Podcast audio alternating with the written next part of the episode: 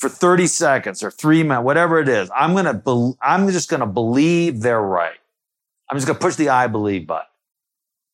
And when you do that, what happens is you ask questions to learn more about where they're at and why they think that. And I, I and I think leaders aren't, are not only are they not born, we're, we're born anti-leaders because you're born wired to want to be in control. So you have to fight that. So you have to act contrary because your instincts will be, you can't go crazy and just say, do whatever everyone do. Like that's irresponsible. But when you're feeling that and you're feeling that sort of tinge of anxiety, then you're on the right track. If you're not feeling it, then you're too comfortable and you're not building a team.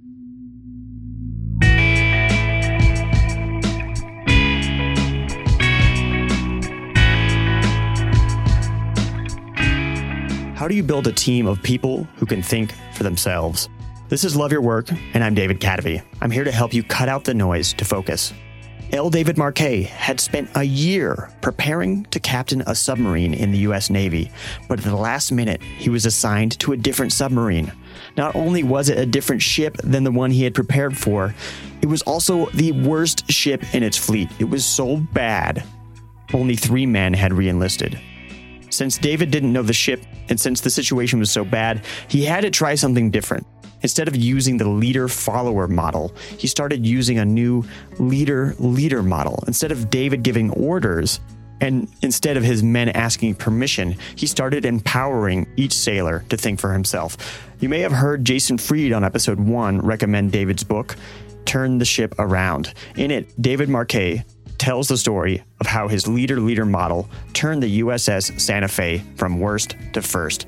The year after David took command of the ship, 36 men re enlisted instead of just three. In the decade following, 10 of those men would go on to become submarine captains themselves.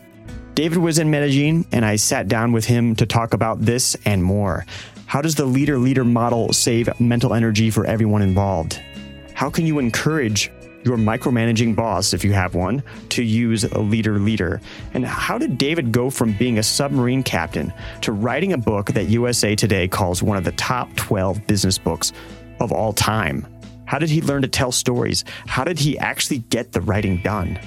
And since this was a live interview, I was able to stream it on Periscope. And as Periscope goes, that video has now disappeared. But I was able to grab it and splice it together with the audio to make a nice video version of the episode is available to some levels of Love Your Work Elite members on their exclusive personal RSS feeds. To join Love Your Work Elite and get access to masterclasses, office hours with me, and early access to episodes, visit lywelite.com. That's lywelite.com. Here's David Marquet.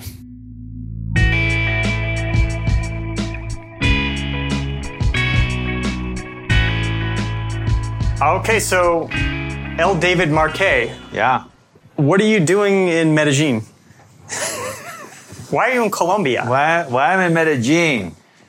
Because uh, I knew a guy who knew a guy. and um, there's cool stuff going on down here. And they invited me down, and I'm spending a whole week. Brought my wife. I'm doing a keynote, then a whole day workshop, and then a, um, a luncheon. And there's a uh, there's a group in the city that is trying to create an entrepreneurial tech hub, and I'm helping. I want to help them because I think it's important. This is something you hear about. You hear a lot here. Medellin is constantly kind of branding itself as like, oh, it's like the Silicon, going to be the Silicon Valley of Yeah. Latin America. I probably have. I don't. I don't think anybody should try to be the Silicon Valley of anything, but they should be what they what whatever they are. Right. But yeah, they're definitely putting a lot of effort forth.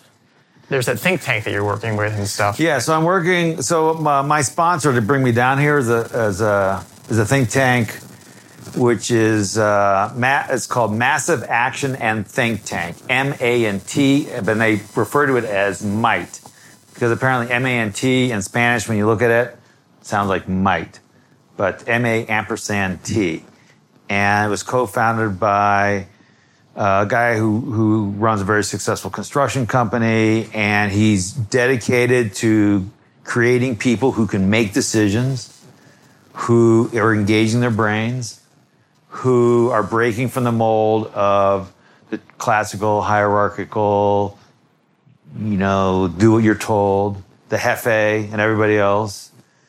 And they're really doing good things. And uh, it's my it's called Might M A N T. You guys can check them out, and I, it's it's pretty impressive. So uh, that, that's uh, so you're doing consulting, like leadership consulting with them. You're you're teaching them how to do, and we're going to get into like your leader leader Yeah. model Yeah. of of leadership. yeah, And it's that's interesting because Colombia, as we were talking about earlier, is such like a hierarchical culture. It's so Right. much Right. like oh, what, what the boss says right, type of thing. Everybody, it's usted all the time. right, right, right. Yeah, and but you know, it's not just Colombia. I go all over the world, and because work used to be about our hands. We we come with like we come to work to do our jobs. Why do? Do is an action verb. It's a, like we don't say I come to work and think my job, even though most of us actually think our jobs when we're at work. Yeah. But it sounds weird because the language is captured by the past industrial age experience. So what I think is I think we we by default use this language which is anchoring us in the ways of the past even without even without really meaning to. I'll give you another example. I was out in California, t- uh, tech company tech company was having a meeting with the entire company, software company, 1,500 people. Guys are doing great, growing, whatever. You know what they call that meeting?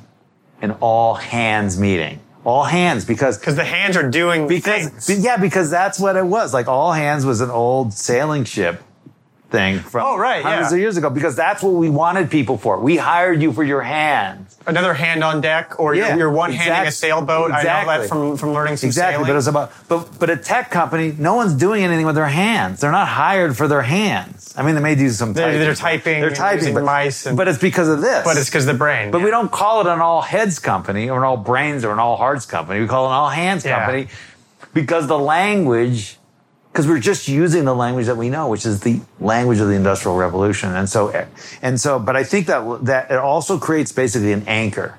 It subtly kind of keeps us back in that thing, and we need to kind of deliberately break from those patterns and go to new language patterns designed for the kind of work that we want to do today and it's a different language.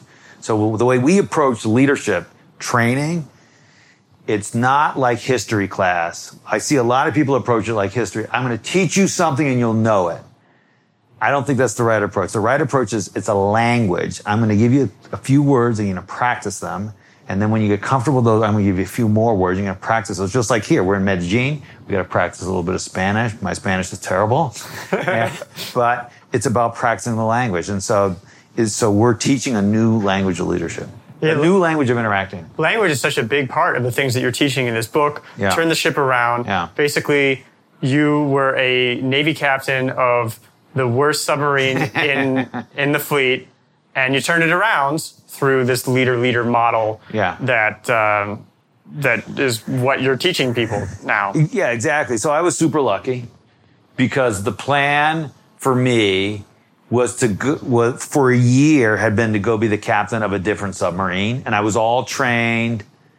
I had studied the ship, Studied all of the like Every- the, the piping diagrams, every the wiring diagrams, everything. all down. everything. I knew. I call it and then your supervisor calls you and says, Yeah. uh, "Yeah, you're not going to go on that ship. You're going exactly to go on a different ship." which was a different kind of submarine. And Different kind of submarine. The. Santa Fe was one of the newest submarines in the fleet, and so not only was there was this problem. The reason I went there Los was, Angeles class submarine. Yeah, improved Los Angeles. Oh, improved yeah. Los Angeles Yeah, yeah, class. yeah. Oh. big difference. My Wikipedia need to go update update that. So, yeah. So what happened was, so I call it know all, tell all leadership. The leadership that I was trained in was the best you could be as a leader was to give really good and precise orders and have people follow them. That was like the five minute mile of leadership.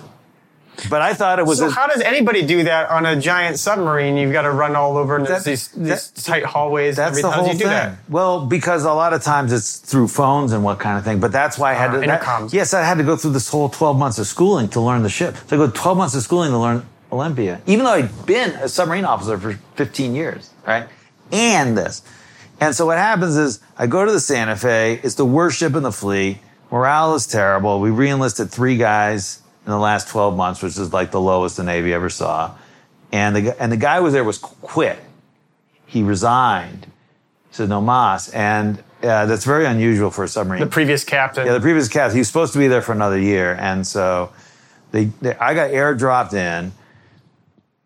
I, What you were you were air, like the the captain quit while the, the ship was in the middle of the well, no, not, not or- literally, literally. They were, they were at port, but I got, I, I guess it's possible. Like I'm just picturing going on a Baldwin, helicopter. I could have gotten airdropped in, but I didn't. I got, I, but they, I had two weeks. I go over there and, um, it's weird because you know, like the physics are the same, but the specific buttons you push and everything are different. And I gave an order which couldn't be done, and the officer actually ordered it, and he said, "I," and then when it came to the light that you couldn't be done.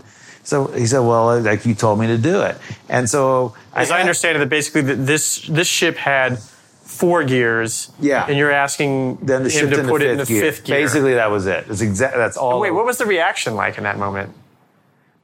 Well, I was uh, uh, my reaction or the crew. Well, the yeah, the crew's reaction. No, they expected Remember. me to yell and scream and like blame people. And I was, and I had a momentary impulse to say, look, you guys, you guys, right? That's always a good start. Like you guys need to speak up. You need to be proactive. You need to take initiative. If I say something and it's wrong, you, got, you need to, you know, push back on me. But the problem